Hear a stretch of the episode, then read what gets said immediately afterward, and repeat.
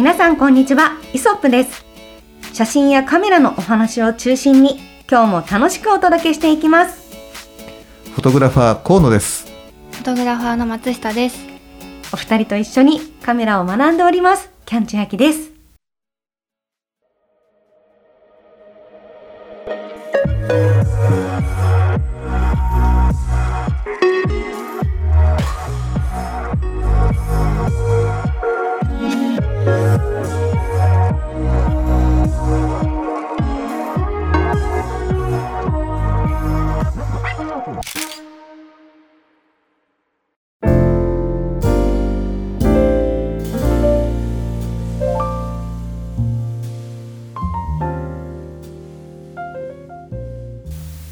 というわけでですね、今週もなんと私と河野さん2人だけなんですが、先週に引き続きですね、あの私と河野さんがちょっとまたバタついておりまして、あの千秋さんと予定を合わすことができず、残念ながらちょっと千秋さんにはお休みいただいて、はい、私と河野さんで今週もよろしくお願いします。はい、本当ね、今週もちょっと忙しかったね、いろいろとね。ね。はい。まあね、本当にあの、まあ、僕と松下君は、まあ、二人三脚的な感じでこはい。うスケジュール含めてね、はい。あの割と同じ動きができるんだけど、はい、ね、あのキャンちゃんとねあのこうなかなかこううまいことねね。キャンちゃんが空いてる時に僕たちがねこう都合が悪かったりとか、はい。僕たちが都合が悪い時にキャンちゃんがねはい、あの空いてたりとか、はい。まあ、こうそういうまあ本当にねこれなかなか皆さんねやっぱりタイミングとかスケジュール本当にね、ある種の運もあれば、はい。あれなんですけれども、はい。まあね来週は、えー来週とか次回ですね、はい。えー次回は、えーし久しぶりにね、はい。あの一緒にまたあのお話ができるかなというふうに思ってますので、はい。えー来週を楽しみにさよならというわけにはいかないんですけどね。はい。まあ、ちょっとね、まあ、今週もこの2人で、えーお届けしたいと思ってます。はい、はい、そんな感じなんですが、はい。この前うん。河野さんがあの私の若い時の写真を見せてくださったんですけど、おーおーあったね。はい、はいはいはい。2020 20年でしたっけ？21年かな？21年でしたっけ、あれはな何の写真だったんですか、うん、うん。うんあれはねあの、僕まあ今はね、えー月刊河野くん先週のねあの、えー、と話を聞いていただければと思うんですが、はい。えっとまあ、10月は1ヶ月、えーと Z fc に、あのカニフィルターの、えーシネマディフュージョンフィルター025というフィルターをつけて、はい。もうつけっぱなしのままでね1ヶ月間あのいろんなスナップからポートレートから撮ったらどうなるかっていう風な、はい。えーまあ、実験的なことをやっていた、まあ、1ヶ月があったんですけれども、はい。まあ、それと同じようにね大体僕はあの日頃からカメラ必ず何か1台持って、うん。まあ、割と歩くようにしてて、はい。そのね2021年というのは1年間 GR これを持ってあの1年間ずーっとねあのカードを基本的には変えたりとかしないで、うんまあ、ポショポショと気がついたものとか、まあ、そういったものをねあの写真撮っていたとい。うふうな、あの1年総まとめのねあのフォルダーだったのよ、あれ。あー。なんか日付がちゃんと入ってて。そうそうそう、はい。あの日付が入るってさ、はい。やっぱりね EXIF で見るのとは違ったねこうなんかリアリティというか、うんうんうん。なんかこう懐かしさがあって、はい。僕ね本当にねあれ好きなのよ。ううんんでねあの GR が、はい。えー GR3 になった時に、はい。実はね日付入りのねあの機能がなくなっちゃったの。えそうなんですうん。か、あれこれね俺前どっかでねあの話をしたと思うんだけど松下君知らなかった？えー。あれ聞いてたんですかね？私は右右から左に。それはまずいんだけどね ちょっと。そう。あのね GR のえっ、と GR デジタルの1と2とっていう時はね、はい。あの日付がね入ってたのね。はい。なんだけど今回の G、まあ、最近売られてる、まあうんあのバージョンに近いやつだね、はい。あの GR3 になって、はい。えー実はねあの日付が入る機能がなくなりまして、ああ、うん、で僕ねずっと GR のねその1型の時にはい。のカメラをはい。ずっと使ってて、まあ、はい日付が入るし、はい。えーまあ、よく映るんでね、うん。これでいいやって思って撮ってたの。はい。そしたらね、あのー画面にね、はい。あのおそらくセンサーの中に、えー、ホコリが乗っちゃったんだと思うんだけどはい。同じ位置にずっとねホコリがねあのあー2箇所はい。入っちゃって、はい。でそれをね修理をしてオーバーホールだね。要するにセンサー掃除をしてもらおうと、えー持って行ったら、はい。なんともうあの修理できませんとうん。いうふうに言われて、はい。それでじゃあもう仕方ない。要するにもう修理不能状態だよね。はい。まあもちろんそのねえっとソフトで、えーそこを消してしまえばまだまだ全然ね使える。もう本当にそのセンサーにゴミが乗った以外、うんあの故障も何もないんだけど、はい。そのセンサーのゴミ一つがすごく僕は気になってうん。嫌で、はい。でねじゃあ GR3 を買おうというふうに思ってスペックを見たら、あれ？日付のあの写し込み機能がないぞっていうことになって、はい。それでねあの当時まだ朝日カメラのね大貝さんにねそれをちょっと相談してはい。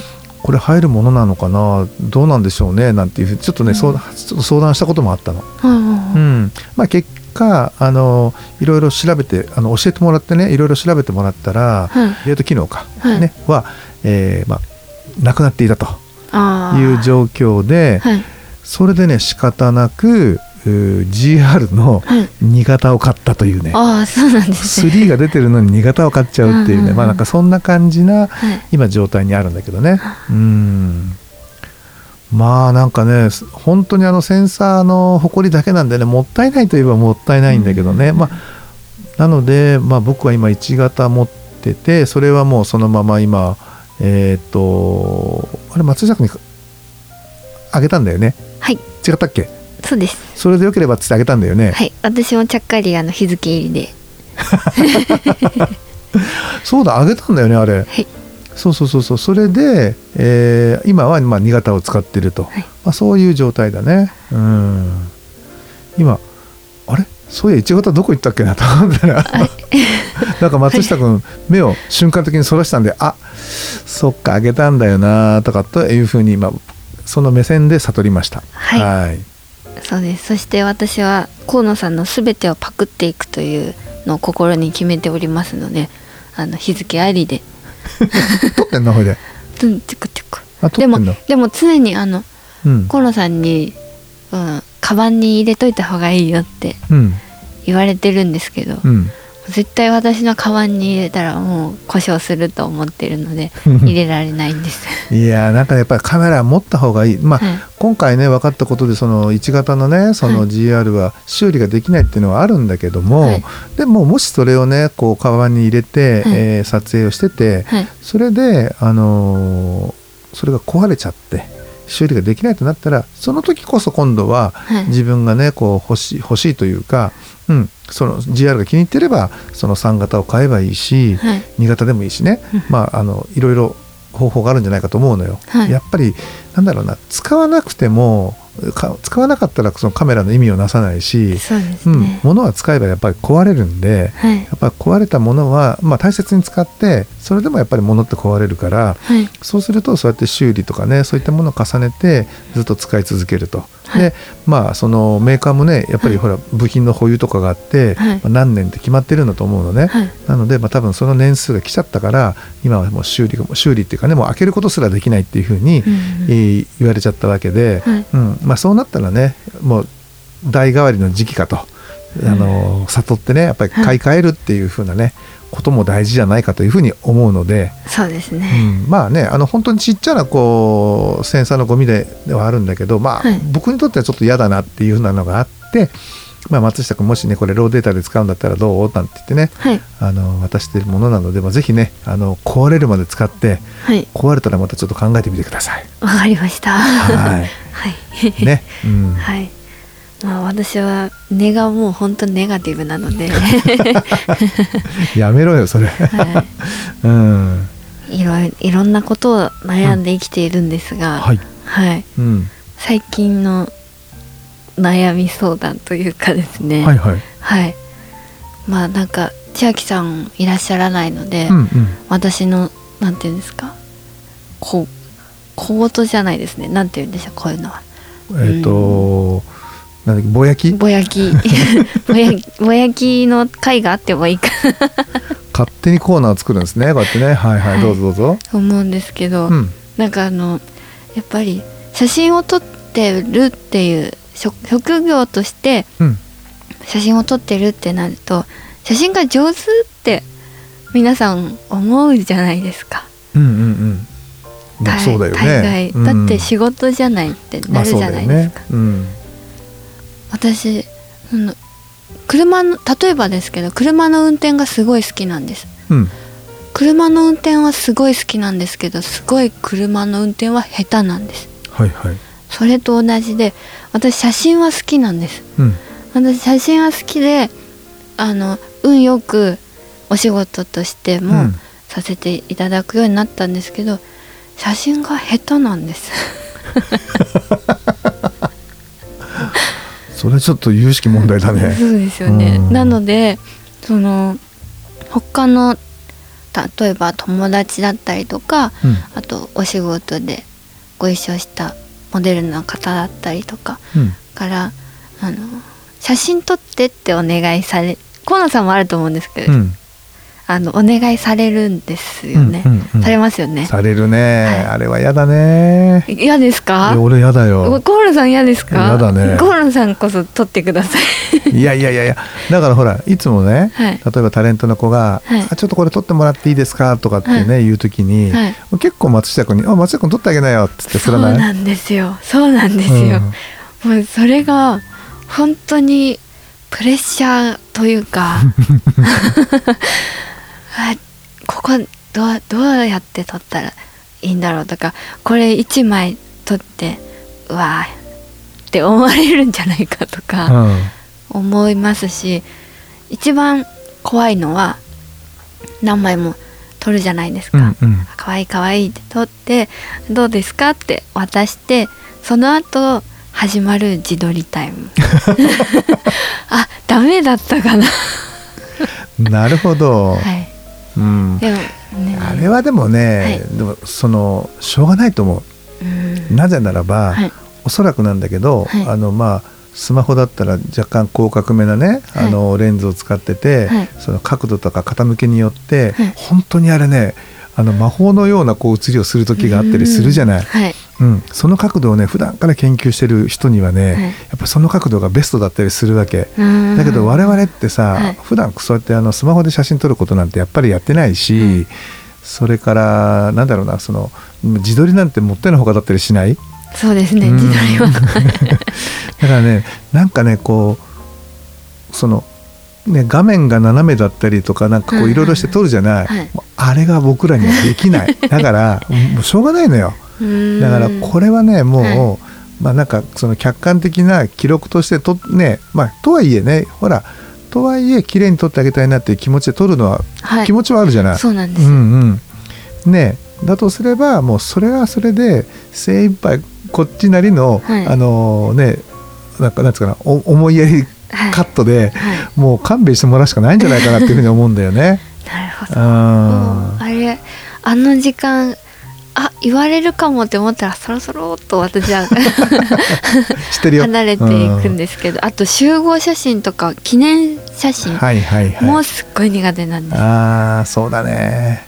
ああれはね本当にねせーので目を開けてもらう風な、はいこう仕掛けをしていかなかったら、ねしはいいけないとか、はいあるもんね。うん、集合写真も確かにね、はいあの苦手だな。うん河野さんも苦手ですか？苦手苦手。ええうん河野さんの苦手っていうのは、うんうん。私の苦手と多分違うんですよ。いやいや一緒一緒。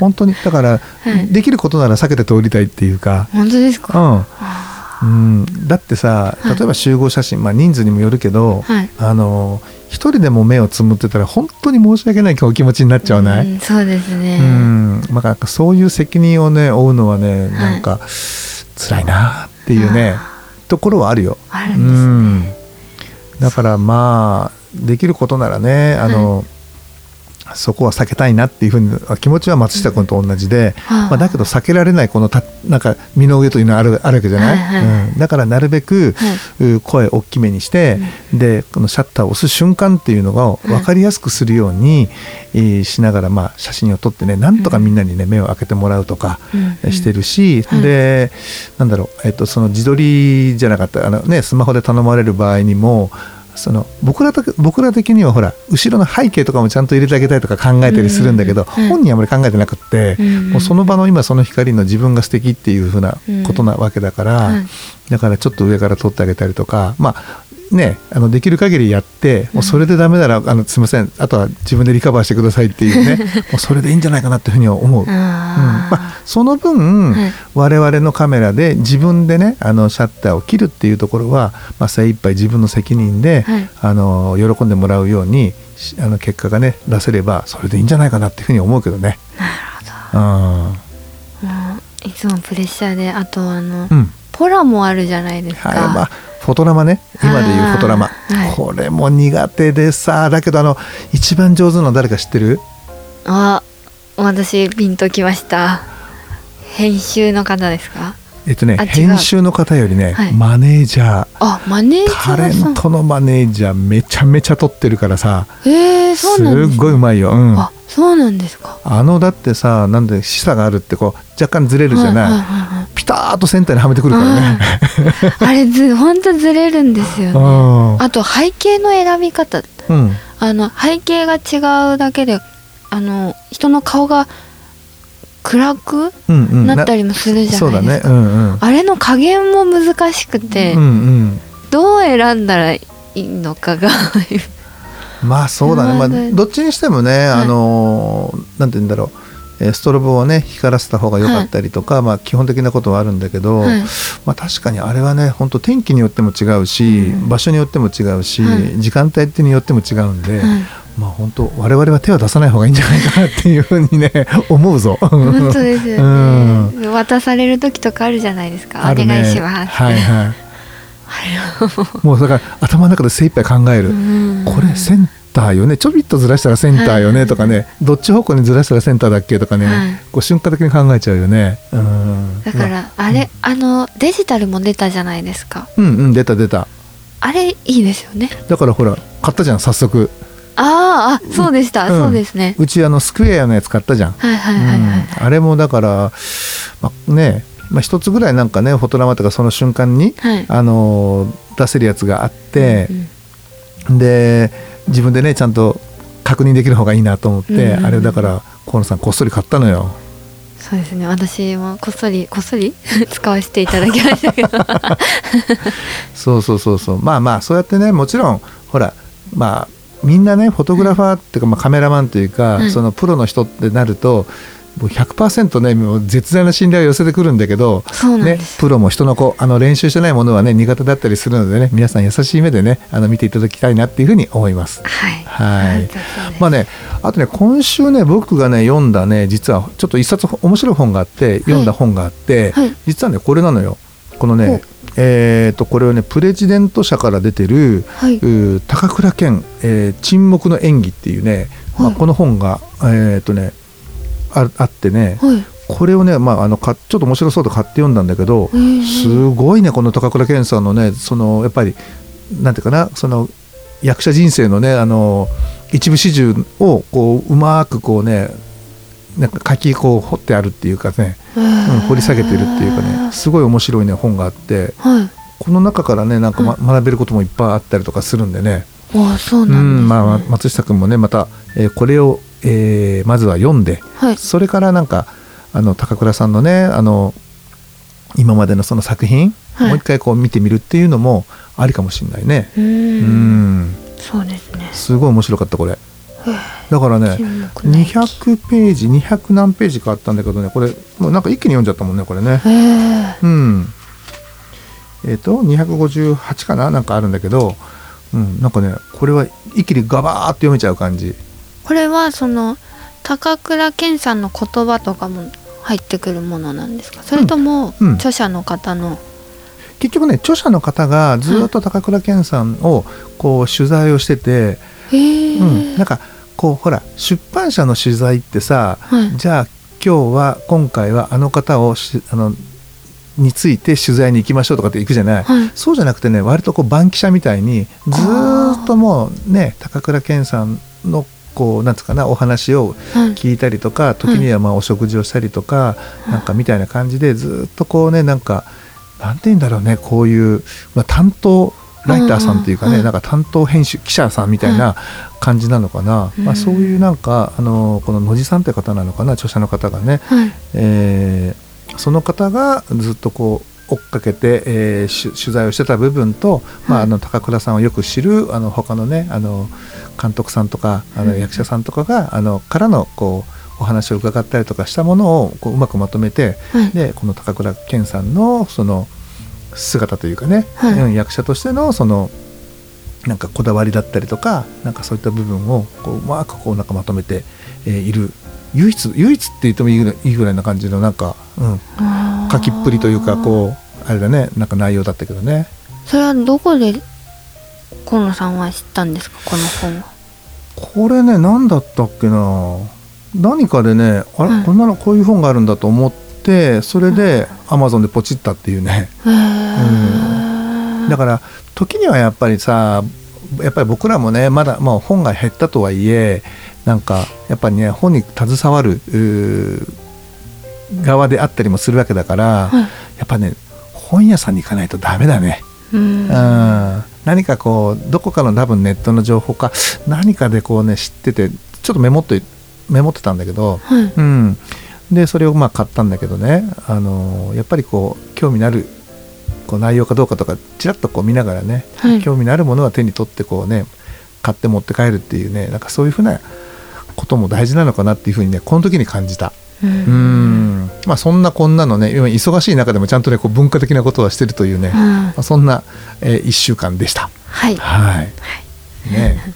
なのでこれまたちょっとあのここ事務所に置いてあるものだからまた、はいまあもしね時間があればはい時間を作って読んでください。はいわかりましたはい。はいまあね来週はねやっとねまああのスケジュールのねあの目処も立って、えーキャンちゃんと一緒にねあのまた久しぶりのね楽しいお話になっていくかと思いますのではい。結局3週間空いちゃったんだね。そうですね。1週間は無断欠勤というか、はい。あの、はい。無断休業をしてで、はい。先週がここうやってねこういうこういうふうなつなぎつなぎでねあのお話をして、まあ、今週もつなぎに走ったというね、そうですね。そんな感じだったね。はい、うん。私と河野さんだと夜中でも撮れるっていうところが強みですので。まあ確かに確かに、はい。こあの先週は何時頃撮ったんだっけあれ？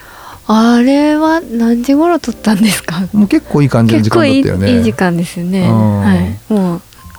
まあまあね。あの先週も、えー木曜日に撮ってそして金曜の朝にはアップしたっていう感じでで夜の、えー19時に、はい。えー自動配信されるような形、そうですね。なんかねなんかそんな感じだったもんね、そうです。ねそんな時間に千秋さんは呼び出せないっていう。そうだよね。やっぱり仕事でも忙しいだろうしね、はい。うん。確かに確かに。というふうな感じでですね、はい。えー来週は、えーキャンちゃん交えて3人でねあのお話をしていきたいと思いますのではい。皆さんぜひとも楽しみにしておいてください。はいということで、えー今週は短い時間でしたがこの辺りで終わりにしたいと思います。ご視聴ありがとうございました。ありがとうございました